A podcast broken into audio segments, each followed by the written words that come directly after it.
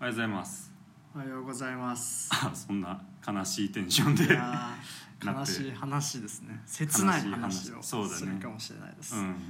なってるところ悪いんだけど、はい はい今日ゼミがあってさはいはいはいでその哲学系のゼミにさうん入ってるんだけど、まあ楽器まだ始まりの時でで今日とかはなんかちょっとゼミ生もなんかあんまり集まりが良くなくてだから、まあ哲学対話をしようかみたいなへえ時々あるんだけどかっけえなそうなんか本当自分の思いついたそのなんか今疑問に思っていることとかを一人二つぐらい言っていって、うんでその問いを抽象化していってへえでなんかじゃあこれについて話し合おうかみたいなことを決めてから話し合うみたいあなあああやつをやるわけなんだけどそれで今日の議題が決まったのが「エモいとは何か」みたいなあことになったのね、はいはいはいそれでそのエモいを定義することは難しいからって先生が言い出して、ーうんそのエモいとエモくないの表を作り出したのよ。あ面白そうそうで、うんこれはエモいけどこれはエモくないを、うんその一人一個ずつ言ってみてみたいな感じで、なんか例えば他のゼミ生でいたのはその高校生はエモいけど、うん幼稚園生はエモくないあとあか確かにねそう、うん俺が言ったのは缶ビールはエモいけど、うんストロング缶はエモくないとかああ そうい確うかにそううんそういう、まあ、感覚的なはいことを言っていくわけだけどその中でその後輩が言ったのが「蔦屋はエモいけど サブスクはエモくない」って言ったのよああで俺今日蔦屋の話後でするって決まってた からちょっと熱くなって「あわあかる」ってなったつたらエエモいか蔦屋はエモいんじゃない確かにもうエモくなっちゃったよね、ね、もうエモいものなんだよね蔦屋ってああエモいものに今やなってしまったよねうん、だからレコードとかが、うんレコードショップとかレコード喫茶はいはいがエモくて、そそのちょっと前だったら、うんで逆にああいうなんかさただの、なんかチェーン店のうん DVD ショップとかは全然エモくなかったと思うんだけど、うはいはいはいもはや世代が一回りした感じがします、そうだよね新しいうん時代が来てしまっているということで、そうですねはいうん蔦屋会ですスタヤ TSUTAYA はいさよなら渋谷蔦屋会ということで いやーこんななんかねはい悲しいよ悲しいよ俺 は悲しい、まあどういうことかをじゃあ一応説明しましょうか、経緯を、まあ、渋谷ツタヤというね、まあ、ツタヤという、まあ、フランチャイズうんサービス、DVD とか CD とかをレンタルする、まあ、サービスがあると思うんですけどそれの、まあ、一番こうでかいあの規模でそれをやっていた渋谷ツタヤ渋谷にある、まあ、渋谷のもう8個過ぎたあの交差点の目の前にあるとこが、うんまあ今年の10月16日にリニューアルのために最終レンタル利用日を迎えたと、はいまあ、つまり渋谷ツタヤは来年の春にリニューアルオープンをして、うんまあ、全フロアを改装工事するとうんで、まあ、そのためにあの、まあ、レンタルサービスを全部終了して、うんでまあ、改装して、まあ、今度は新しくこうなんかえーっとカルチュアカルチャーを、 えー 国内のみならずうん海外から多くの観光客が訪れる世界的観光地渋谷の一等地に世界中の IP によ って365日全ての人が夢中になれるコンテンツやイベントを用意はい500席を有するインスパイアされるカフェラウンジの空間を提供、うんまあ、だからまあおそらく、うんまあカルそういう本とか多分いろいろ楽しめるうんカフェとかラウンジっぽいのができる、だねうんレンタルサービスが終わってと、 IP っていうのは知的財産そうですねですねうん、っていうことです、まあ、つまうりん渋谷ツタヤで、D、DVD とか、まあ、まして渋谷ツタヤは VHS とかもあったんですけど、うんそういうのが全部もう借りれなくなるとっはいていうことをみんな嘆き悲しんでるわけですねいやもう渋谷ツタヤっつったらね、うん本当に最後の砦だったいというやかそうなんですよそううん一番、まあ、映画好きならここに行けば映画見れるだろうみたいな、うんうんそうそうそうそうそうことが言われてたうんものだったから、うんそのじゃあ俺たちはこれからどこに行けばそういいのだっていうふうにねそうだねなった人たちが、うんうん、たくさんいるたくさとんいると思います、はい思います、うんえっとラジオネームポンズさんポンズさんお便りありがとあうりごがざとうございいまますす渋谷蔦屋に行くとフィーバーしてしまって毎回10枚くらい借りてしまうが、うんほぼ毎回全部を見ることはなくうんぐうたらなので延滞することも幾度もあり、うん今思うと合計で震え上がるほどの延滞料を払ってきたがあーそれでも棚いっぱいのなかなか見ることのできない名画のタイトルに囲まれるのは幸せな経験だ ったまあ似たよ泣いちゃうようなお便りで言うと、はいラジオネームこの方ないんですがはい、ジャケット見て胸踊り衝動狩り期限前に急いで見て、んそんな時間が幸せでしたといや ーちょっと皆さまあん、そうですねはいうんありがとうございますそありがとうごのざいますわかりますかこの喪失 感うん喪失感だからうん蔦屋、だから2人ともいうんその言ってるのはその蔦屋うん別に便利じゃないんですよ、はいはいはいはいその延滞したりとかねそうそうそう延滞とかサブスクだったらないですし、うん確かに、そうだねでそうだよね期限前に急いで見る必要とか、うん別にサブスクだったらないわけなんだけど、うでもなんかそれが幸せだったよねっていうのは、もちろ確んもちろんあるわけなんですうよ、んそうまあ、うん今回あの一応渋谷ツタヤ終わるよみことを受けてラジオ撮りますみたいな言って、うんまあ正直俺と米山ではその、うんまあお便り来ないんじゃねみたいなそ そうちょっとこんなん急に募集したところで来ないでしょってう、うん思ったら2日で結構いっぱい来ましたねそうだねすごいたくさんの人からおありが便とうごりざいますいただきました、あはいりがとうございます、うんねうんまあ、一応言っとくと、んまあ、渋谷 TSUTAYA はレンタルなくなるけど、まあ、他その TSUTAYA というかカルチャーコンビニエンス自体がレンタル全部やめますとか、そうそうそう日別本に全国が TSUTAYA が消えますってわけじゃないので、うんまあなんか近所にある人は普通に今後も楽しめばいいんじゃねって感じだけど、うんまあ、ある種この渋谷 TSUTAYA がなくなるっていうのは、うんこう象徴的な出来事というかいやそうなんだよなんね そあののレンタル事業が日本でちょっともう下落していくんだっていう。うん、そう一番そう多分映画を置いていったそうそうそうそとうころがだからむしろ俺は渋谷自体が最後に残るんだと思ってたんだあよね確かにね全部渋谷に集約されるとかそうそうそうはいはいそう思ってたんだけど蝶はまあ一応多少残ってうん、一番でかい本拠地であった渋谷はなくなるとうん、うんいやだから俺がうんそのここまで渋谷伝えに対してその悲しむのはうんその自分の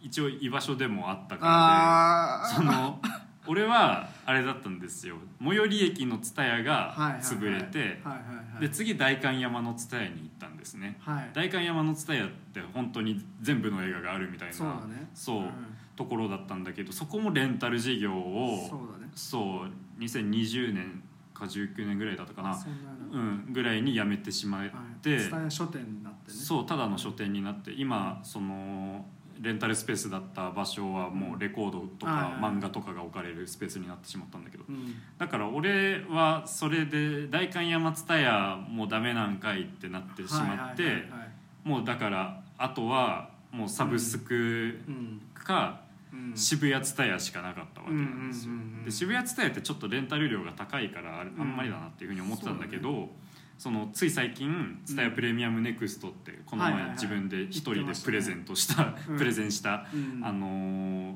ラジオエイティーンスの会があるんですけどその新しいサブスクのサービスがあってでそれが導入された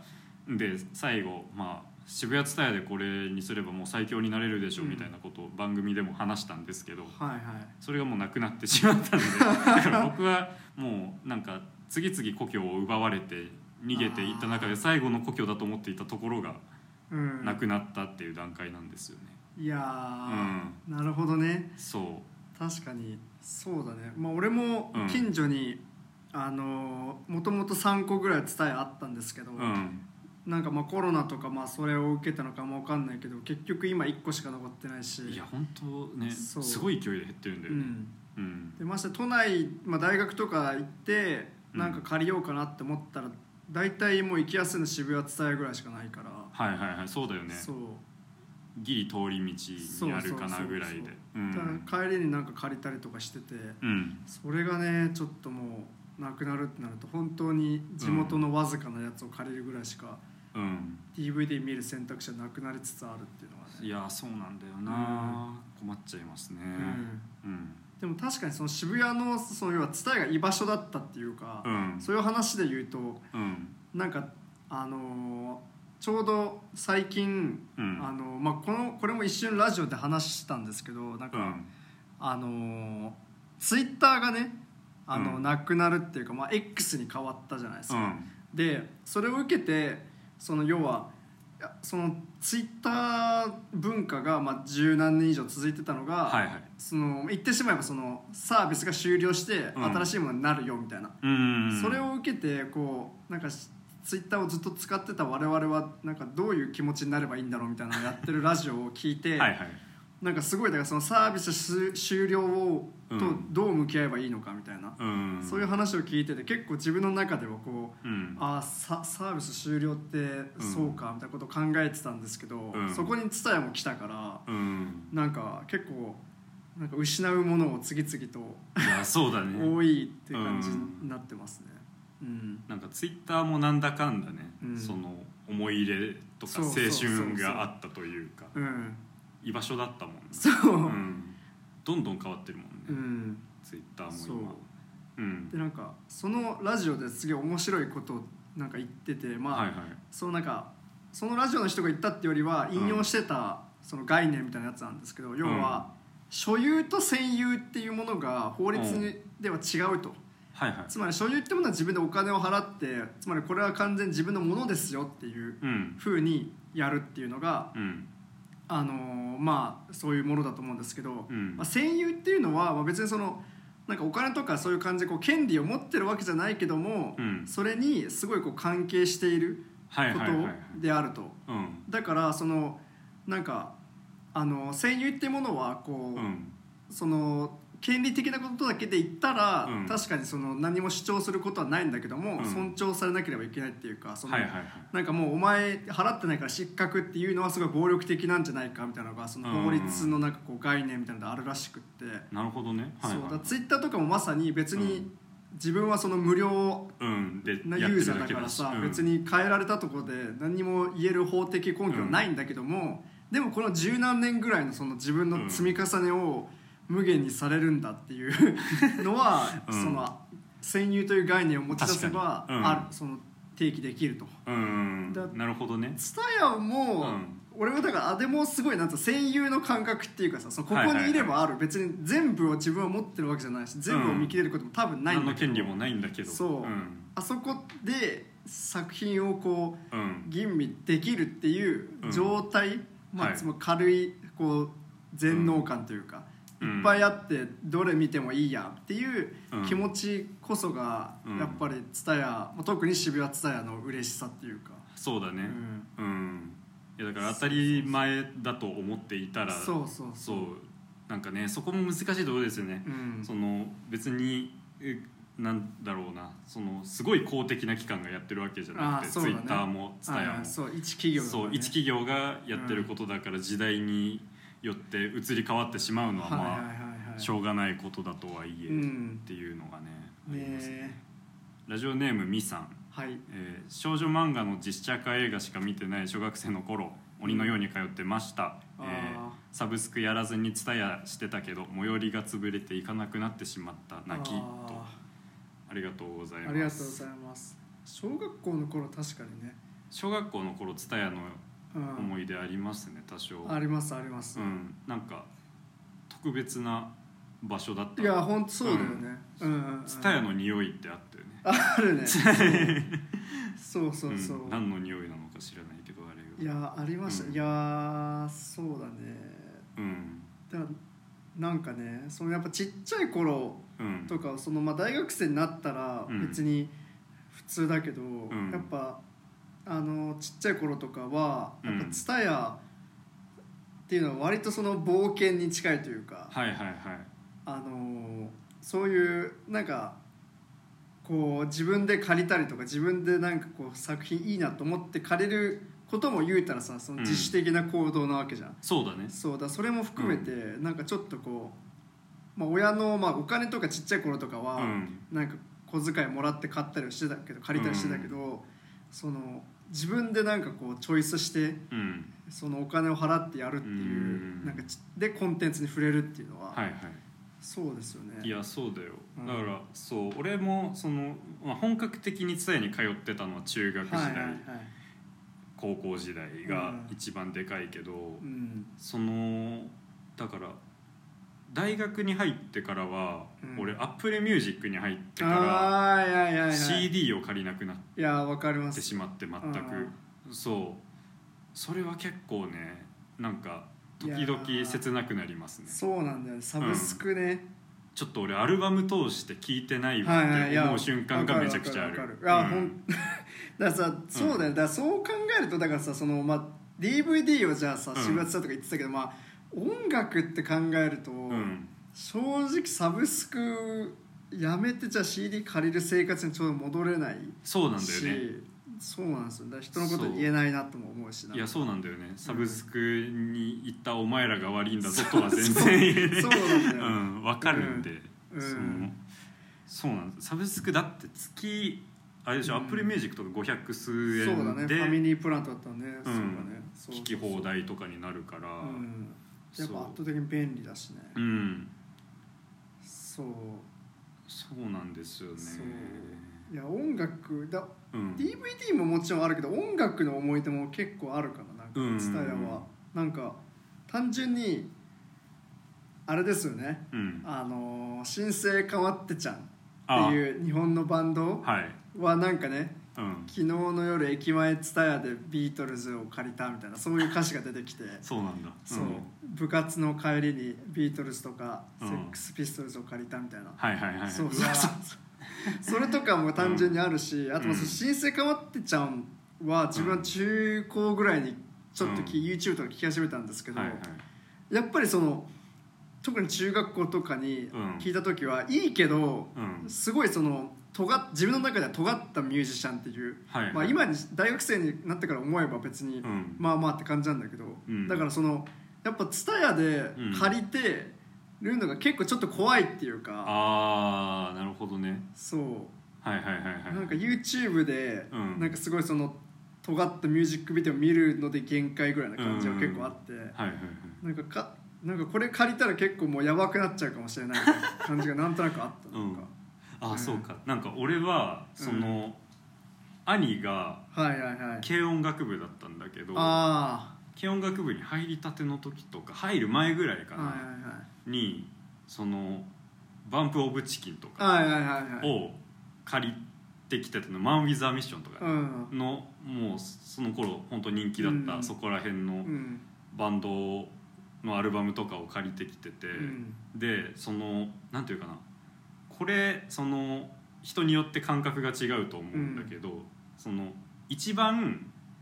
普通のロックバンドってうん人それぞれにあると思うのよ。ああ一番これがスタンダードとしはいはいはいはい思うロックバンドっていうのがうん人によってミスチェルガン・エレファントだったあそうり、だねラッドウィンプスだったりうんすると思うんだけどその俺はバンプ・オブ・チキンなのねあそれがだかはいはいらそのロックの原体験すらあ伝えになるんですよねえいやでも分かる分かる分かる、なるほどねそう、はいはいはい音楽の原体験は割とはいそこ伝えにをあ元にじゃある洋楽に行くかとかそうそうそうそうそうもっとマイナーなバンドに行くかとかなそうそうそうるほそどうね確かに確かにそうだツタヤでそうのん基準を知るっていうのはあるよね、あそうなんだよねそうそうそうんいろいろ書いてあるからそ うそうそうポップとかでそう、んあと単純にたださ一番面出しされてるかうら、んこれかだその、まあ、今ちょっとねいろいろ問題になってて、うんまあ、そのそれはちゃんと対処してほしいですが、うんやっぱりその俺姉貴がいたから姉貴とかが、とりあえずそのなんか流行に追いつくためだけにジャニーズをちょっと聞くとか、はいはいはいそれはすごいなあるほどねったし、うんなんかなんとなく知ってる曲みたいななんツタヤで借りて、なんかなんとなく家の iPod に入ってたからみたいな、そういうのはあるよねそうね iPod に落としてそうなんですよ聞くやつねうん、やんなくなった よなうんいやーあと、うんそれその音楽で言うとさその、うんあのー結構そのこれは一個ねあのうん初出しエピソードなんですけど、はいあのあカップリング曲っていう概念うんあるじゃないですかつまりだから、うんシングルの,、うんまあその B 面、まあ、昔だったら B 面レコードとかで、はいはいはいでまあ、うん CD シングルだったらカップリングっていうのがあって、その要はカップリング曲って昔は結構レアだったっていうかさそれがそのアルバムとかに収録されないから、うんそのこのシングル聴かないと聴けないみたいなのあるじゃないですあか。あはいはいあるあるあるでもちろん今はもううんサブスクだから別に全部んデータに残ってるから別にそんな何もないけど、うんそのカップリングっていう概念があってうんでそれこそ俺も中学校ぐらいにだからそのあの、うんすごいあの Perfume が好きで、はいはいはいその聞いてたんですよまさにツタヤとかでうん面出しされてて、有名だし聞くかと思って聞いたらすごいいいみたいなうんうんそうそうでまあしかも Perfume はしかもそのまあ女性アーティストだから、うん自分の中でちょっとこうなんかはじ一人で結構借りてた頃とかはやっぱあんま親とかに言うの恥ずかしいみたいな、はいはい そういう感じがあって、うん本当に自分一人でこうう、んなんかこっそり借りて、うんその一人で iPod とかで聞くみたいな、うんそういうなんかその自分のカルチャーを築いていくそのはい一はい個原体験としてあったんですけど、んその Perfume のあのカップリング曲で1個うん全然アルバムに入ってないやつがあって、うんあのワンルームディスコのカップリング曲なんですけどへえそうそれ、えっと、うんなんだっけタイトルが「23時半」っていう曲なんですけどうん知らないだい 知すらないごいマイナーなやつ、うんでそれ本当に当時はアルバム全然入ってなかったから、うんあのどこでも聴けないんです、まあ、シングルを入手するしかないんですよ、はいはいはいで昔のシングルって絶対もうそこら辺の近所の伝えにはないから、うんそのあるとしたらアーカイブとしての渋谷伝えしかないってなって、あ中学校ぐらいの時にあう、んあの渋谷伝えに多分初めて行ったのはその Perfume のシングルを借りに行った時なんですああだからここだったらもうあるっていう そのそはいはいはいはいれ最後の希望として行ったっていうう、んでその全然渋谷とかももう初めて行ったぐらいだし、うんでましてツタヤあのうんでかい、あんなさその巨大な中から探すっていうのはすごい自分の中で大きくて、うんそうしかもなんか そこでなんか多分当時だから中学生、うん全然ルック制服が着てなかったと思うけど、多分うん中学生ぽいね格好服でとねかも何もないから、あのガーってエスカレーター上がっていく時に、うんなんか変な変なじゃないけど、うんなんかすごい年上のお兄さんっぽい人うに「んなんかお前何年生だ?」みたいに言われて。えうんあ中1中2ぐらいですって言ったら「ああ頑張れよ」って言って終わったっていい話すげえ、えーいい話いいめっ話ちゃいい話じゃん何それいいあなれあ確か中学校の時でした ねはいそれで行ったよっていう人いたらぜひそ うだね声かけた記憶あるよって10年ぐらい前に10年ぐらい前に中学生に中学生みたいなガキに「頑張れよ」って言いましたっていう人いたらぜひ教えてくださいそうすげえあれは印象的本当にあうのんエスカレーターですよ今何回も通ってる、ねえうわあそこにいてたんだそうだねなんだそうだそんぐらいだ渋谷さんは結構その冒険する感じっていうか、はいはいその本当まだ見ぬところに踏み入れる感じはすごいありましたね。なるほどねうわそうかうん。そうカップリング曲に似た概念だけど、はいはいそのなんかアルバムの最後にあるネタ曲あはいはいボーナストラックみたいなそうボーナスストラックってあれ結構アップルミュージックとかだと収録されてないんだよいなねそうそれも結構俺確かにね惜しくてそれこそその友達がうん昔なんかずっと口ずさんでた歌があ ってであれって何なのって俺最う近ん LINE で聞いたのねでそれ聞いたらそれはバンプ・オブ・チキンのアルバムの最後に入ってる隠し曲だっていうふうにああ言っててはいはいはいでそれ調べたら YouTube にも上がってなければあそうなんだそんなにそう Apple Music にもないああみたいなはいはい感じになっててそう「バンプ・オブ・チキンの「スポーツ」っていう曲なんへですけどー知ってる方に言ったら それもねだから今やちょっと元ネタを聴こうと思っても聴けなくてあそうだよねそうだから俺はそう口伝でしかその曲を知らないんだけどすげえ な、うんなんか交渉の民話みたいになって るそう歌詞もちゃんとた正しく伝わってるかわからない、へえうん、けどもうだからそういうのも、もう蔦屋うんから離れてしまった今うん正しく聴くことができないそうだよね、うんいや本当に結構簡単に俺も隠しトラックを、うんだからないって知った時のあなんなかくなっちゃうんだみたいもう終わりじゃんこれみたいななうん CD をねあのずっと沈黙が多分、はいはいなんかそうなんだよね5分ぐらい続いた後に曲がそうそうそうそううそう そう最後無駄な、うんそう6分ぐらいのトラックが入ってそてうそうそうそうで最後の方だけ音があるんでそ うそれないのねうんいやあれなうん削っちゃうんだって思うよねうんうんううんんあと本当もう C- CD、うんあ単純にだからさ歌詞カードとかさはいはそのジャケットの裏側とかさ、うんそれも結構まあなんか凝ってるやつは凝ってるし、いはいはいはいまあグループだったらその写真とかもいっぱいあるしさ、うんだからそれ単純にそのサブスクであの1枚絵だけっていうのは結構悲しなんかねうんもったいないよね、ね、いやそうなんだよなうんなんかちゃんと中あるのにってそ思ううよそうそう、うんいや CD 文化とかともね結構密接に関わっていやたそうだよねうん部分ではあるのでうんうんううんんいやー悲しいですね悲しいですね、うんだから DVD 以外というか、うんまあ映画以外もはいはいあったぞみたいな話で言うと、えーラジオネームさはるさん、はいい、つもありがとうございます、はい伝えの思い出ということで、うんえーくしくも私の地元にある伝えも先月閉店しましたはい地方在住の身だと映画館で公開される映画は都心部と比べたらかなり少なく、うん評判のいい映画もなかなか見ることができないので、えー時間が空きつつもうん新作映画がレンタルされる TSUTAYA は貴重でした、うん最後に TSUTAYA で借りた映画は「RRR」です、ああ新作映画うですねわまさに最近ですよね、うん全然あとアダルトコンテンツのサブスクに入る前は TSUTAYA でアダルト DVD を借りるのが趣味だったので、うんレジで若い女性店員に会計されるのがめちゃくちゃ恥ずかしく、うんセルフレジが設置された時はめちゃくちゃ喜びま したはいはいこれわかりますね蔦屋は田舎の方だとまだ需要はあると思っていましたが、うん時代の移り変わりは悲しく寂しいものですということで、うんいやありがとうございありまがすとうございますいやー、うんそうですねうんセルフレジが設置された時の感動は俺覚えてます、ねあー別に俺はいアダルトコンテンツ借りたとかではないんですけど、うん普通に高校生ぐらいの頃でコミュニケーションが苦手すぎて、ああそ借りるのが人と喋らずに借りれるの嬉しいと思ってたんで はいはいはいそうその頃そんぐらいの頃だまだアダルトコンテンツが借りれないうん、年齢の時そうでですねしたけど、セルフレジうんの話を思い出しましたねいやーねカーテンで仕切られててね、そうカーテンで仕切られた向こう側の世界うん入ったことあるなんか大人になってからっていうかその成人してから一回入りましたけいど、や俺もそう、ううんん、なんかそうちゃんとそう成人してから初めて入ってあーこんな感じかみたいなそう、んびっくりうんした よね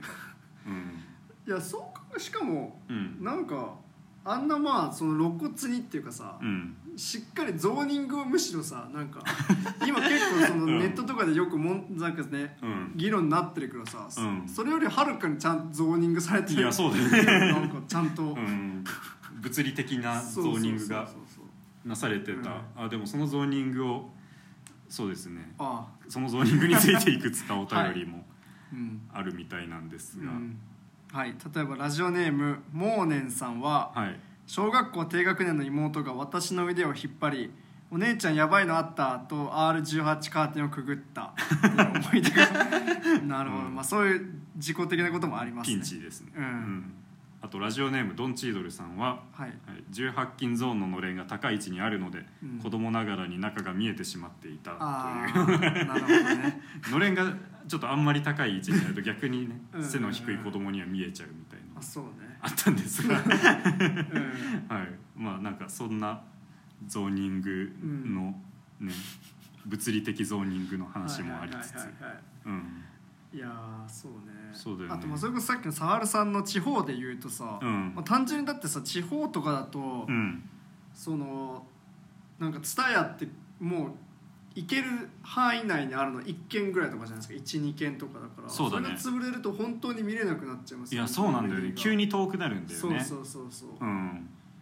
うんだから俺も今最寄りの蔦屋って言ったら1個潰れただけで5駅ぐらい隣に行かなきゃいけなくなったあーはいはいはいはいはりいそうまあ定期圏内だからまだ行けるかなぐらいではあるけど、うんそうだよねって感じだよねうんうんうんいやだから結構ねあとその新作映画をレンタルするっていうこれはうんすごい自分も分かるっていうか、はいはいはいその新作とか純新作ってやっぱか高いんですよねその、うんいしかも1週間も借りれなくて確かなんかに新しいやつはもう2泊ぐらいしかできないみたいな、はいはいはいでそれでもなんか500円とか、うんだからちっちゃい頃としては結構高いやつで、うんそれでもまとめて5枚ぐらい借りるとあそうなののちょっと安くなるんだよね安くなるみたいな、うんそれとかでバーって借りて、うんでそれこそ高校生ぐらいの時に新作とか、あうのわ見たいやつとかがあるとうんまとめて借りたりとかしてて、懐かしいそう、うんいやだってそのこれこそあれですよそうのんラジオ18スが元になっているなんかうん音源みたいなものがあるんです けど高校そ生ぐらいの時に撮ったやつねのはい2018年か18年2018年のシネマランキングシネマンランキングを俺たち撮ってるんですよまさかのどこに配信するわけでもなく4人でうん、 「夢案そうですね高校の近くの夢やんで撮りましたねではい、」学校終わりとかだったあれうんだからうん部活終わりとかでみんな集まって集まって夜な夜なそうね当時だ年末ぐらいにうん見た年末ランキングを発表してたと、ううんん、そうそのシネマランキングが今見ると先見の明がありすぎると かそうなんですね最近飲み会で話題になったりしたんですけどはいはいはいでもそのランキングを作った時ももちろん年末にうんたくさん5枚とかまとめいてや新作を借りるわけですよそうだよね、うんで、まして見れてなかったやつを追いつくっていうはいはいはいことはいはをいやって高校生なりにねうんランキングを作れてたわけで、そうん、うでももうレンタル始まってるから見れるよみたいな感じあじゃあ借りるかそみうたいそうなそうそうそんな感じだったよねそれで追い込みをやるみたいなうのんうんがうねんうんあったわけだけどサブスクではないですからねまうあ、んそうね、まあ、UNEXT とかでそのうん新作がポイントレンタルで来たら、うん見や借りれる見っちゃかな借りれるとかけあどしうんまあそうなんですそうだよねああいうなんかガーってくるとかうんねそうだから自分で選ぶっていうのがうん伝えの良さだったというかそのなんだろうなせ例えばポイントで借りると5枚まとめてとかってないあそうだねじゃん確かにそうそう確かにそう確かにそうだねないし、うん例えばセールになってたとしてもセールになってるやつから選ぶっていうことになるわけではいはいはいはいそこが何でもいいから5枚まとめてくれたら別にうん安くしますよっていうシステムになっててくれると、うん見識が広がるわけで5枚借りようとするから、確かにね、うん無理にでも その見たいやつがそうだね23枚とかだったとしても、うんプラスで2枚借りたりするわけで、うんうんだしその例えば物理的な借りるものだっていう時にその、うんあこれ借りようと思って今日来たのにないわうんうんあじゃあこっち借りるかあーあるがあるあるあるあるあるんよだよね ねでそれで世界広がったりするじゃん確かに確かにそんな一確かに本でそうだねうんだいかやらもう本当そうですよねいやそうだから不便なことって悪いことじゃないんですよそうだね確かうにん確かに、なんか本当に覚えてるだから俺そのあのー母方の実家うんに帰省した時に、うんそのまあ帰省してもあんまやることないからじゃあうん TSUTAYA とか行ってなんか借りなよみたいなうんいうその行事みたいなのがあって、はいはいはいでもまあ別に帰省だからその借り入れって2本とかじゃないですかうんでなんか本当に当時なんかあれも高校生とかかなって借りて、うんなんか1本はすごいおめ2本ぐらいお目当てがあったんだけど、ん1個がその見れ借りられてて見れなくて、うんでしょうがないからまあちょっと気になってたぐらいのうんバタフライエフェクトを借りたんですよああうんそうで正直別にこれなんかあんまなんかうん評論家とかが褒めてる映画でもないし、んよく知らねえわみたいな感じでちょっとまあ時間なんかでももったいないから見るかと思ったらうんすげえよかった、フライエフェクトいいんだよなそうそうそうそうめちゃくちゃうん あっちにしときゃよかったとか思ったけど見たらすげえよかったみたいな。はいはいはいあれはやっぱね、うん配信だとじゃあ次見ればいいかってなるから、うんなかなかそうはいかないですよね、いやそうだよねうんうん確かにうんだから TSUTAYA でその選ぶ時間っていうか、うんそれこそさっきまさに言ったんでさその戦友をすごく味わう時間、はいはいはいあっちの棚も見てこっちの棚も見て、うん一応 CD も見てうん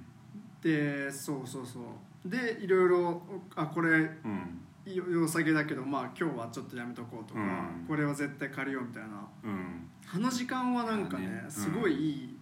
良かったですそうだよねううんんだから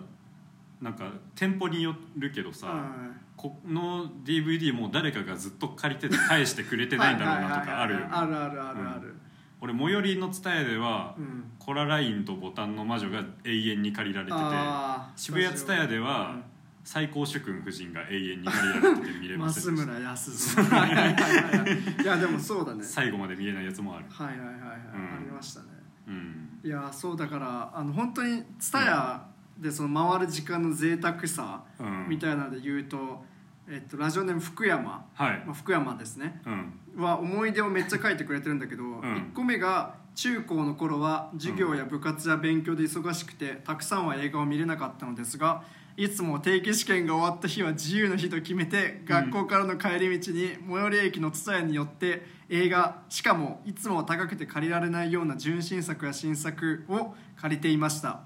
最寄り駅の蔦屋は大学に入った後潰れてしまいましたっていううー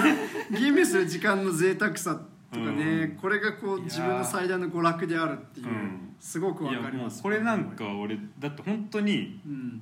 俺福山と同郷なのでああ同じ最寄りなんですねそうほぼうん最寄りが同じなんで、うん、いやちょっとうん、なんかもう全く同じ思い出を共有してい るいやでも本当に自分もわかりますやっぱいやちょっと普通にエモエモになる、悲しいねうん、普通に泣きそうになるんだけど、うんこの定期試験が終わった日を自由の日と決めてとかうね、ん、やってたんですよそうそうで定期試験は午前中とかに最後の日は終わるから、そうそおう昼食べてパッて地元帰ったら、うんまだ1時ぐらいだから蔦屋で DVD 借りる時間があってそうそうそう家帰ってもな頑張れば2本ぐらい見れるみたいなそうそう蔦屋に1時間入り浸るとそうそうかそうそう全然あってあれ本当最高、もちろんのこと俺福山と一緒に蔦屋に寄ってましたしうわーねいい話 だなそううあとんまあ福山思い出他のやつをやっていくと、思い出2がたまに DVD のディスクに傷があったせいかレンタルして家で見ようとしても再生できない時があってうん蔦屋、でそのことを伝えると毎回お詫びとして純真作レンタルチケットみたいなのをもらってラッキーと思っていましたこれはね、うん俺もやっていましたはいはいはい、はい、これ裏技なんだよね、うん傷があるものを借りると、んもう止まっちゃってねそ途う中でもう一回削って洗浄してみますかみたいなことを言われるんだけど「い やいいです」って言う と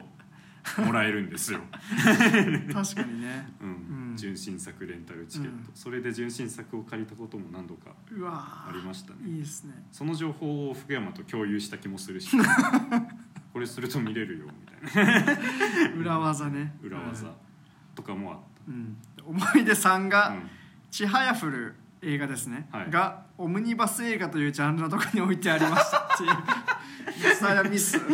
絶対店ミス舗ミスはいチャイルドオムニバス映画ではないです よちはやふる普通カルタの映画ですから、ねうんでも確かに蔦屋のさ表記ミスみたいなのあるよねいやそうなんそうかこのジャンルじゃないだろうっていうはいはいはのいめっちゃあるんだよねそのうん俺フィルマークスになんはか書いたりしてるんだけどん実際その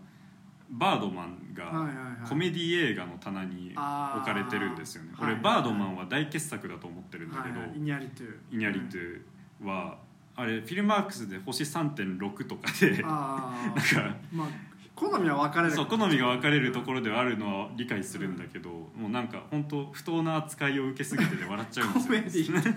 まあ、せせこましいコメデディの棚に並べられてるんまであす確よかにねコメディの棚に入ってるとうん、まあ、ジャンルで相手分けとしてはコメディだけど、うん、違うんだよ、ね、 ね、だってバーだったら さじゃあハングオーバーとか隣にあったとしそれはちょっとうなんか、ん、なんかうんちょっと笑いたい気分だからとかで借りる人いるからって思う俺が一応覚えてるのは、うんデビッド・フィンチャーの「ゾディアック」っていううん連続殺人鬼の映画は、うん SF の棚に置いてありました 絶対絶対嘘だと思 う、絶対嘘なのに、うん、ゾディアック事件を知らない人が多分間違ってたのかなと思うけど、やってるのかな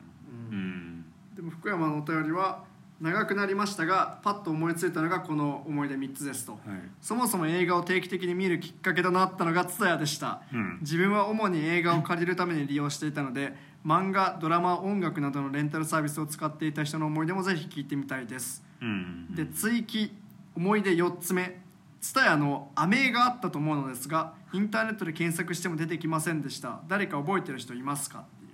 これ全然俺は記憶にない雨ツタヤの飴キカャウンンデーです、ね、ターに置いてあったってことかなあのレジとかの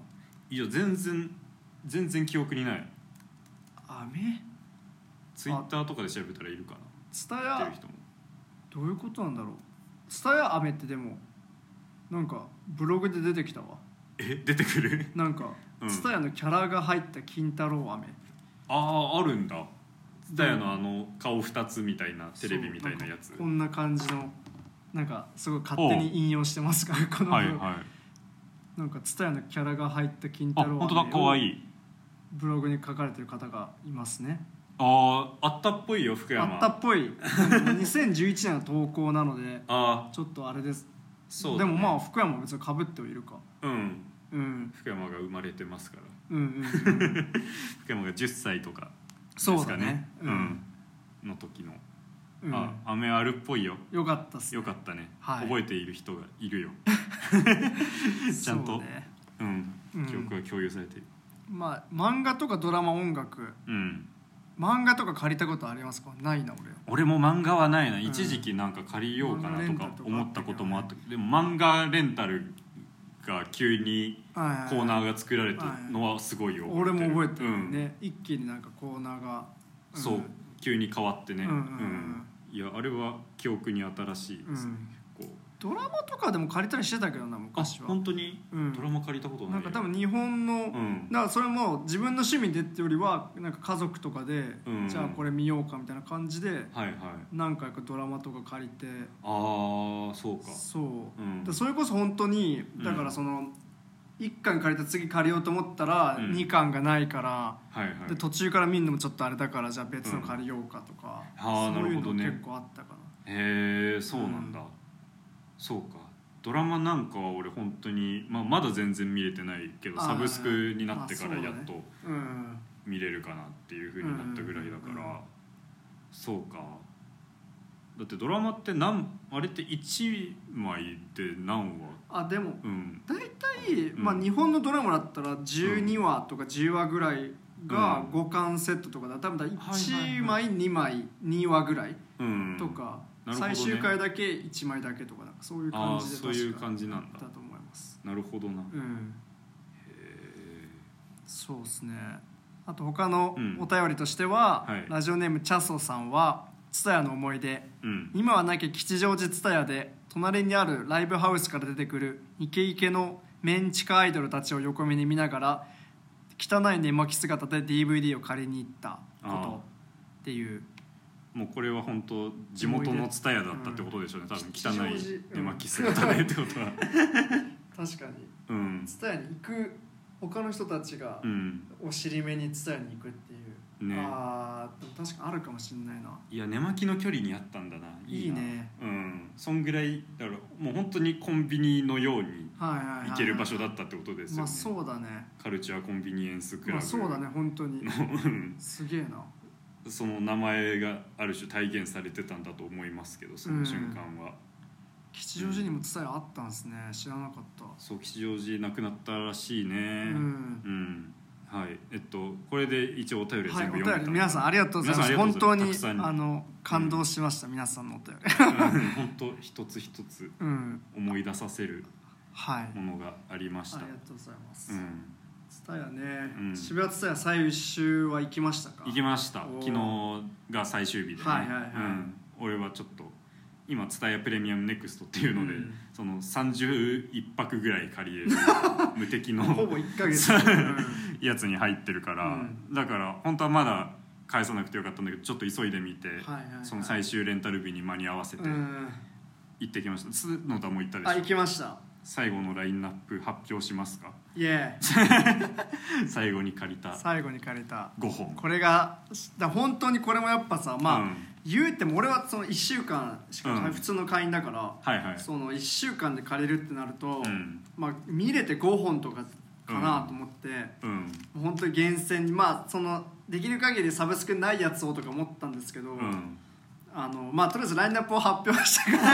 らなんかベスト10みたいなベストベストってわけじゃないもうです見てないですけどねこれ全部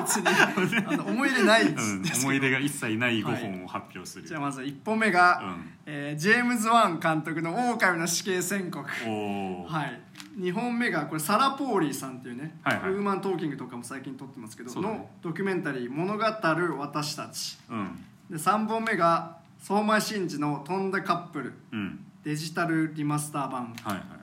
い4枚目がウェス・クレイブン監督の「壁の中に誰かがいる」っていうこれはホラー映画ですねうんうんで最後5本目がジョニー・トーっていう香港の映画監督の「スリ」という作品です、はいはいまあ、これそ結の構5本でそう大体うんサブスク見れないとかちょっと見づらいが多いかな、うんうんで結構その考えてその特に渋谷ツタヤってさその監督別でやってるじゃないですか、そうだねそうだからその要は巨匠のうん往年の名作みたいなのも、うん一番こう渋谷ツタヤ見れるんだけど一番あるけどそうそう、ん結構そういう作品つまり映画史的評価がもう定まった作品って、まあ、ぶっちゃけそのなんかリバイバル上映もよくやるし、うんなんかあのシネマベーラ渋谷とか行ったらなんかさそのなんか昔の旧作、うんそれこそシネフィルが好きそうなやつって結構はいなんか見えたりするじゃないですか、そうなんか急にそう上映されたりするんだよねリマスターされてとかそうそうそうそうだよね、4K とかになったりとか、うんあるいはまあ単純にまあちょっとあんまあれですけど昔のやつだと YouTube に上がってたりとか、うんはいはいはいそのなんかシネマしなんつうのシネマメンバーズとかさ、ああいうなんかもう結構シネフィルクラシック厳選したサブスクもあったりするぐらいなんですけど、うんその俺が変えたのは結構そのここまあ90年代ぐらいから2010年代ぐらいまでのまあ監督も別に有名っちゃ有名だし、はいはいみんなよまあああ知ってる知ってるってなるような、うんまあ、ジャンル映画ホラーだったりアクションだったりとか、うんまあ、ちょっとした商品うんを借りてそういうのが多分俺今一番見づらいっていうか、はいはいはいそのちょうどサブスクとかにもあれば幸運ですけどなかった場合って、うんそのみんななんとなく覚えてるしリバイバルもしばらくやらなそうだけど、うんいざ見るってなったら DVD しかないみたいな、ああうんそれって本当に見る手段が俺ないなと思うしうんそれが一番結構忘れ去られる作品になってしまうっていう。そうかもねそう、うんそうだから結構今回はそういうのを頑張って選びました、なるほどねうんだからその一番うんその忘れちょうど忘れられるラインだよねそうそうそうそうそうなんですよみんな見てるんだけどとか、うんテレビでやってたけどそうそ うそう映画館ではやらないかなとかね、そうそうそうそうそう、んまさにそうだってテレビで洋画とかもうやんないもんねそうあだねんまり、ううんんまあ洋劇場あるけどあるでけもど基本はもうヒットしたね、そうだなんねかやつばっかで金曜ロードショーとか繰り返しだしあー結構そうそうそううんいや本当にであの、まあ、今回は最後に借りたやつだけどその1個うん前ぐらいに借りたのが、うんあの本当に良かったんですけどあの「アドベンチャーランドへようこそ」っていうああはいはい見てたねそうあの,、うんあのジェシー・アイゼンバーグとか、うんあのクリステン・シュワートとか、うんあとまああのなんだっけライアン・レイノルズとかが出てる、あのそうかすごいな2009年ぐらいの映画だからみんなすっごいブレイクする前ぐらいの映画なんですけうど、んであの監督がグレッグ・モットーラっていうあのうん宇宙人ポールとか、ああああのの人なんだ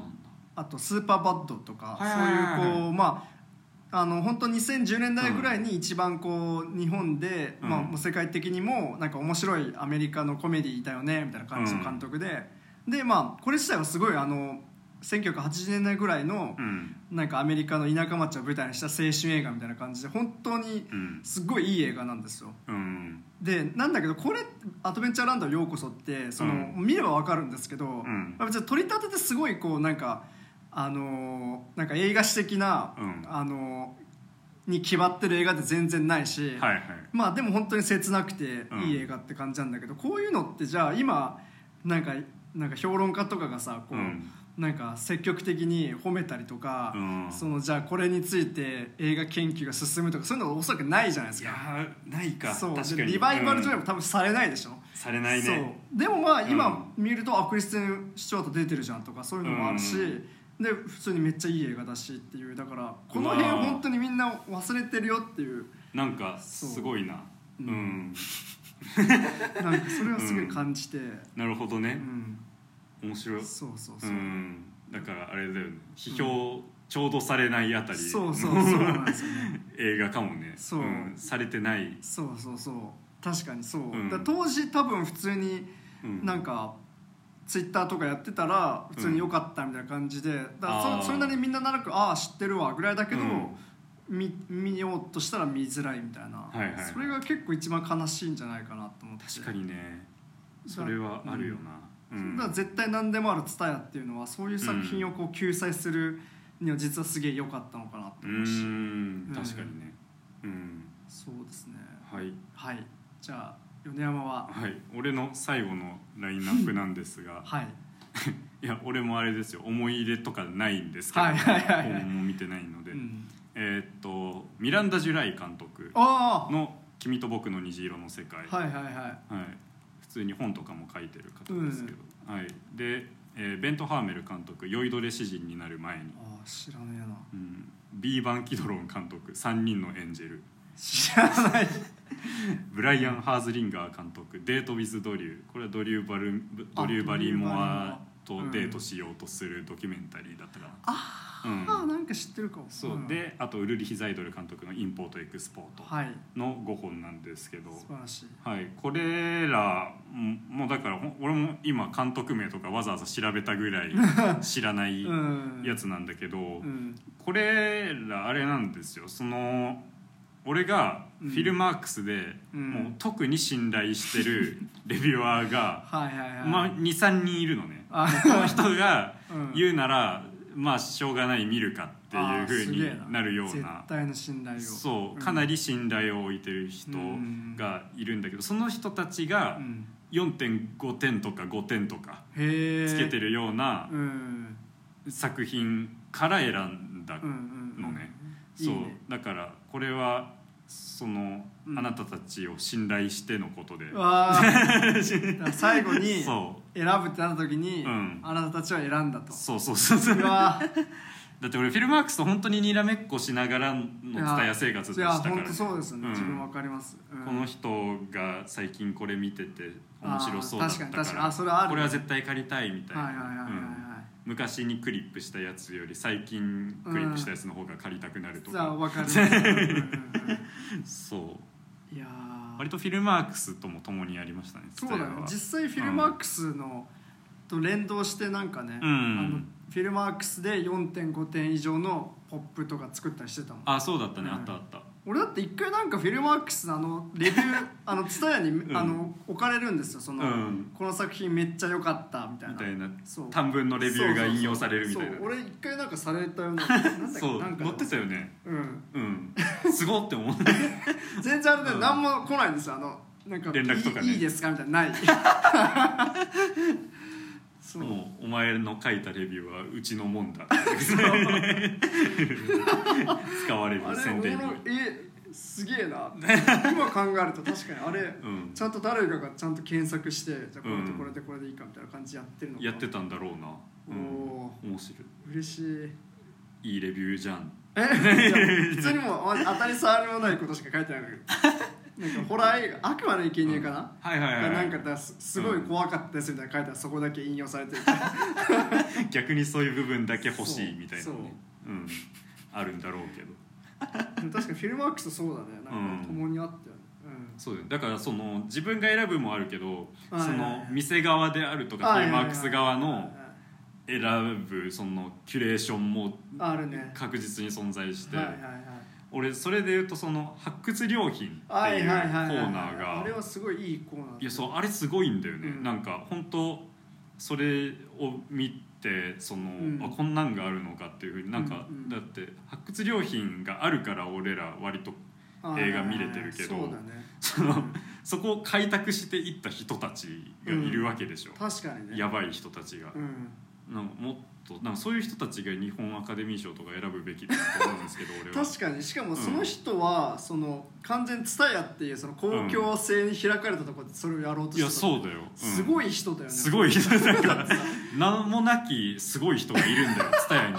怖くないだって本当うんに結構さ、そのそれこそあれだね多分あのうんあの町山智博さんとかが、うん昔そのとに十何年ぐらい前に、うんその昔見た映画をうんあのなんか全然 DVD とか当時なってないやつですげえ良かったんですよみたいな紹介してて、うんトラウマ映画みたいなんで、はいはいはいはいそれと多分連動してそれが一気に DVD 化されるみたいなムーブがあったんだけあど、それ以降も結構ずっといろいろやってて、んなんか聞いたことないアクション映画とかあうんはいはいはいをなんかね DVD にするとか、うん、ねなるほどねそうそうそう、うんでそそうれかをそういう本当のもあにったんだ発掘良品を立ち上げた人が本当に偉大本ですよ当にすごい人マジで本当になんかね、うんすごいなんか賞とかもらった方がいいやいもらった方が本当に文化庁とかからなんか紫綬褒章かなんかもらわないそうだよっていうぐらいうん本当になんか文化のさ、うんえめっちゃいいことしてんなと思うけど、礎を築いた人がうん、いるわけですよ、うんうんうん日本の映画文化そのうねあそれこそ今思い出したのがさその、だからその白昼品とか出してた頃、うん多分蔦屋ってなんかそのなんかハンなんか人みたいなの作ってたの覚えて蔦屋ハンドブッックみたいなはいはいクみはいたいなで多分当時、うんだから多分発掘良品うんの今今月っていうか今年の出したのはこれですよとか、うんまはあ、あレンタルランキングに載ってたりとか、うんでそれ最後の方確かに多分ちょっと多分あんま読んでる人いないんだろうなって感じでそれこそうんフィルマークスのレビューだけ載せてるみたいな、はいはいはいはいそういう感じだったんだけど、うん最初の方はあの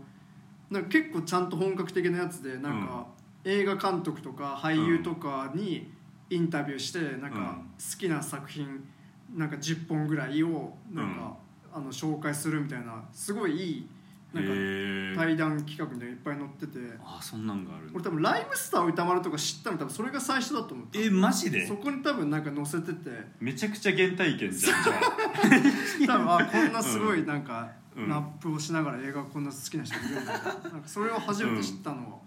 そうそうあそうすごいなライムスター歌丸を知ったのもツタヤなのかそうなんですよすごいいやな本当に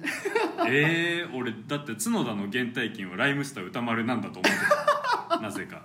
まあ確かにま あ映画、うんそうだね、まあ、ラジオ聞き始めたらそれ読んでがちょっと後だけど、うんでも初めて本当にそういう存在を知ったのは蔦屋シネマハンドブックはあそうなんそうだへえすごいねだから人の人生を作ってくれてますねいやーマジで本当ですようんなんか伝えがなかったらまるで違う人生だっいや本た当だよねだろうからうんうんでまあこれから伝えがどうなっていくのかみたいなことを一応うん話しておくと、うんそのまあだからもちろんね別の、そのうんサービスに移るだとはいはいかはまいあそう別に渋谷伝えがつなくなるだけなんで今回そうだはねうんそので渋谷伝えとしては伝えディスカスを一番押し出してるんだよね、そのうん乗り換え先として、うんうんで伝えディスカスっていうのはもうなんかこの世のレンタルされている DVD の94から6%ぐらいが集まっているおオおンラインのすげえなサイトで、うんでまあその宅配で届くうんわけなんだよねそうのん DVD とか見たいものが、はいはいはい、うんこれを見たいですって言うとうん、い自分家に届くとそうそうそうそうそう、でまあなんか無料プランと、うん月に4枚借りれる1,000円ぐらいのプランと、うんうんうん月に8枚以上借りれる2,000円ぐらいのプランと、うんうんうんみたいな感じであったりして、うんうんまあその中から選んでみんな入ったりしてもいいのかなと僕さっきその「蔦屋ディスカス」ではいどこの蔦屋にも置いてなかった作品を調べたら、まあ、1個はヒットしたあんすげでえ。うん、いいねだからあこれはちょっと使ってみるかもっていうふうなところですね、うんなんか17日あれ17日って今日だなああ10月17日 まで55円で借りれ1枚借りれますみたいなのがさっきあーじゃあ見え隠れしましたまあまあうまあ、ん、なるほどねうん、でまあ一応その懸念材料としてはその渋谷ツタヤってやっぱその VHS ビデオがそうあのあるっていうのがでかかったんですけど、ビデオは今のところツタヤディスカスで借りれなさそう、そうなんだよね、うん DVDCD コミックしか項目がなくて、んだからつてディスカスうん、として VHS を貸し出してくれるようになるかはちょっとまだわからないうんうんはいはいはいはい、状況なんだよね、うんまあなんか一応 VHS に関してもうん活用方法を検討しておりますと言ってるので、うんまあなんか今すぐ全部破棄とかでは多分ないと信じたいです信がじたいね、すぐスクラップとかにはしないでほしいんですけど まあでも渋谷さんは特にね最後の方とかその VHS コレクションみたいなのやってたんで多分うんうん なんか頑張って何か使い道を見つけてくれると嬉しいですね、最後渋谷ツタヤ VHS 全部純新作だっただから超もうね、 純新作の値段にしないとやってらんないんうでんしょう、でそれこそ渋谷で VHS うん俺んちはギリギリ VHS プレイヤーがあるから、うんとか大学のあれであるから、はいはいはいそれで何回か借りたりしてて、うんそれやっぱでも VHS 特有のやっぱりそのめ物質としてのうんあれが強くてあのアウラがそうア宿ウってラい本るよね当あるんですよね、うんあの俺すごい覚えてるのがその、黒沢清の、うんあのが90年代ぐらいにその V シネマっていうかさそのはいはいはいはいオリジナルビデオだからその、うんビデオだけで販売する、まうあ、ん一瞬劇場公開もするんだけどっていう映画シリーズを撮っててう、んでそれであのあのねシシュラシリーズっていうのを作ってて、うんその、えっと、シュラの狼雲の瞳と修羅の極道蛇の道っていうああーはいはい知ってるなそうタイトルだけ聞くとそういうなんか薬剤画っぽくて、んでも実際相川翔が出てる、まあうん一応その犯罪がどうのこうのみたいな映画なんだけど、これ本当に結構ツタヤそのツイッターとかで、うんあのもう本当にものすごく怖い映画だとおうそのただの薬剤映画に見えて、うんもう黒崎清だから、うんもうなんかとてつもなく怖い作家性がちゃんとそう超不気味な映画っていうので、でそれがすごい見たくて、うん渋谷ツタヤで VHS 借りたんですようんでやっぱりそのなんか VH 自体も結構さ汚くてさ、うん古いからうんでそれでこうなんか本当にこんなにまがまがしいものをうん自分で手に入れて、でうん自分家のあれで見て、うんなんか最初になんか VHS だからなんかそのうんなんか VHS の金管情報とか出ててはい他のなんはいはかい変なよくわかんない映画の CM とか流れて、なんか超荒い画質の中で、うんなんか不気味な映画が始まるっていうあのなんうかん現代なんか見てはいけないものを見てしまった感が。あやっぱ渋谷まで行って VHS 借りないと味わえなかったんあですいよやーそうだよねいやだからそうなんで物としてのうん生成みたいなアウラみたいなものって絶対あってうんその人の手を渡ってきたものなんですよねちゃんそうそとうそうそう本当そうだそねう確かに街をみ知ってるんですようんその DVD ずっと渋谷にあったんだろう VHS なはっていうううんんその街に住んでいる人を知っているはずなんですうよん彼らはそうあとまあもう一個だけこれ最後にもう言っちゃうんですけど、うんあの渋谷ツアーであのドゥニ・ビルヌーブが出た時にドゥニ・ビルヌーブコーナーみたいなのができてて、はいはいドゥニ・ビルヌーブ多分最初に作ったのかななんか「渦」っていう映画があるんですけど、へえうんなんか全然俺見たことないんですけど、うんそれが一応渋谷ツアーに置いてあるんだけど、んそのパッケージがマジで本当に呪いのビデオみたいな感じで置いてあって、うんあ 怖いそんな感じであのうんなんかコーナーにな全然パッケージが全部真っ黒で、はいはいはいはいはいあのなんかなんつうのパパソコン打ちみたいなパ感ソじコのン内でただ文字が書かれてますね渦官能の悪夢でなんかデニ・ビルヌーブって なってるしだからなんか英語読みなのかで多分怖い映画っぽくてこうれんもはいはいはいなんかめっちゃ呪いのビデオとしてここにあった感がすごいこれ多分あとインスタとかにあげようかなうんいいねなんだこれそうすげえなん怖かっこういううん怖い体験をしたのも結構 ツタヤの思い出ですいやーそうだね、ううんん怖い棚とかあったもん怖い棚もう普通ホラーのねホラーの面棚出しとか怖かったしねうん昔は怖かったうんうん、あとなんか さうんエロティックって棚あるよねあああるね俺さその最後の方ウルリヒザイドルをたくさん借りてて、うんパラダイス三部作とか、ウルリヒザイドルってもう本当にそのうんエロティックの棚に置いてあるよあねそうなんだそうへえ初てめてエロティックの棚やっと借りたなとか思ったんだけどん渋谷伝えで最後に、はいはいうんはい確かにエロティックってジャンルなんだよ確かによくわかかんないよねあれねなんか そうその AV とは違うっていうそう違う映画なんだけど、うんちょっとエッチだよみたいうんな感じなのか知らないけど、ううんん、そういう感じでした、 はいうん4月だよそうっすねうん、いやだからあれですよその言いたいのは、うんその伝えを責めれるわけじゃないんですよ、うんそそうのだね本当にねもうサブスクがうんここまで台頭しちゃったらさすがにうんそれやってけないよ、うんその俺ら映画オタクがうん VHS 借りたり、うんその伝えプレミアムネクストでお得に映画借りたりしてるうちうはん支えられないわけうんで、うんうんまあそりゃうん渋谷伝えも潰れてしょうがないなとは思う,、思うけど、うんそのあれですよ国がもうちょっといやーね保障しなきゃいけないその文化を守るためにはそそうう,、だねうんなんか割とその図書館的なそうだね意義がすごい強いかやっそうだねたうんものなので、うんそのアーカイブうん歴史のアーカイブがそのアプローチしづらくなってしまうっていうのは結構うん、普通に問題がある。確かにしかもましてさっきもあの一緒に話してたけどやっぱその、本当に万年に開かれてるっていうかなんかまあうんもちろんなんか単純に伝え自体がさそのなんつうのなんかよく変な勧誘に声かけられたみたいなさ話もあ るじゃんだからそのうん場所として危険な側面ももちろんあったし、はいはいまあ、そういう被害とかあったらもうそれはもう本当に悲しいことなんですけど、そうだねでもとはいえその、うんなんか映画館でうんうんとかさ都内の本当に東京都内の1館しかない映画館でかかるんじゃなくて、まあ、うん全国に一応開かれてるっていう、うんそこでいろいろ借りれるっていうのは、うんあの間違いなく意義があったしねそうなんだよ。そうううん、ん、いやなんで、うんなんかね、うんいやしせめて区とかがさ、いやそうだよちょっ渋となん谷か区とかが、うん、そういうアーカイブ施設を作ろうとかさ、うんやってもいいのにねそうちょっとううんんなんかいろんな商業施設をよく建つのに渋谷もねうん本当ねなんだよとかパークとかさなんとかパークだとかそうなんとかタワーなんだととかかタワーとかやっ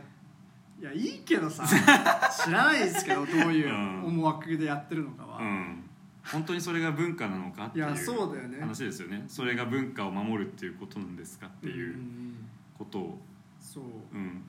あれですよ一民間企業に任せていてはいやそうなんですよね良くないで工場ですよね、ううんんそうですよいやだからそれはマジでうんなんか考えてほしいしねうんうんだってなんか最後の方さ、うん渋谷蔦屋がそのディスカスはいはいに移るといいですよの広告として出してたのが、そのレンタル DVD を全て縦に積み上げるとあはいはいはい何万キロみたいははなはエベレストまで行くそうエベレストまでで届くみたいなのを書いたやつがあるんだけど、もうそれ別にさこっちに訴えてないじゃんそ の別に俺ら困んないしそのそうなんかエベレストまで届くのすごいじゃんうんなはずなんだけど、うんそれでディスカスに行ってくださいはもう向こうの「助けてください」の叫 びすぎてその俺エベレスト抱えてんすよ確かにね金にならないエベレストを抱えてってちょっとやばいんでディスカス移ってくださいっていう広告を最後出してたからなるほどね、うん確かにねうん、いやそうだよね、うん、あれは悲痛な叫びですよねうん、でも本当に単なるコンテンツうんじゃなくてさやっぱりそのね、公共物だしさその、うん一応その世に出回ってるものを集めるという意味でやっぱ公共性がすごいあるわけでさそうだねそれはなんかねうん絶対守った方がいいと思うけどうななんんか、守っていくべきですけどねううん、んそんなところですそんなとこかろですかねもういろいろはい熱くなりましたがはいいや蔦屋ははい蔦屋まあ俺は最寄りの蔦屋に一旦寄ってみようと思いまあす素晴らしい、またうんいいねそうねまあいろいろまだ見れるやつもあるかもしれうないんし、地元5駅ぐらい行ったとこにある方に一はいはいはい旦はい移ってみようかな素晴らしい俺もまだ地元の、もう本当にもともと2階建てだったのが、うん1階が本屋になりうんえー2階に本屋が移り1階はなんかあの遊戯王カードバトル カ会場ードにショなップりになってで2階に本屋さらにシェアラウンジもできみたいな感じで、はいはいもうどんどんあのコーナーは狭くなってツタヤがまだ残ってるのでそこでいろいろ借りますブックオフと一 緒だうんいやそう ね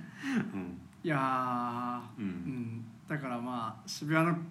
まあ、渋谷ツタヤもそうだしうんツタヤの思い出は忘れないよと、はい忘れませんうん、みんなの胸にちゃんと伝えの思い出があったよということをはいこのラジオで残しておきいやましょう本当ですようんみんな本当にツタヤみんなありがとうみんなありがとうすべてのツタヤすべての伝え本当にありがとうござい ますだからこういうなんか、うん変なポッドキャストもいんだよ伝えやがっていねそうだ よ変なポッドキャストを生んで4年とか続いてるからちゃんとはいうんありツタがとヤうのおかげでしたありがとうございましたありがとうございましたはい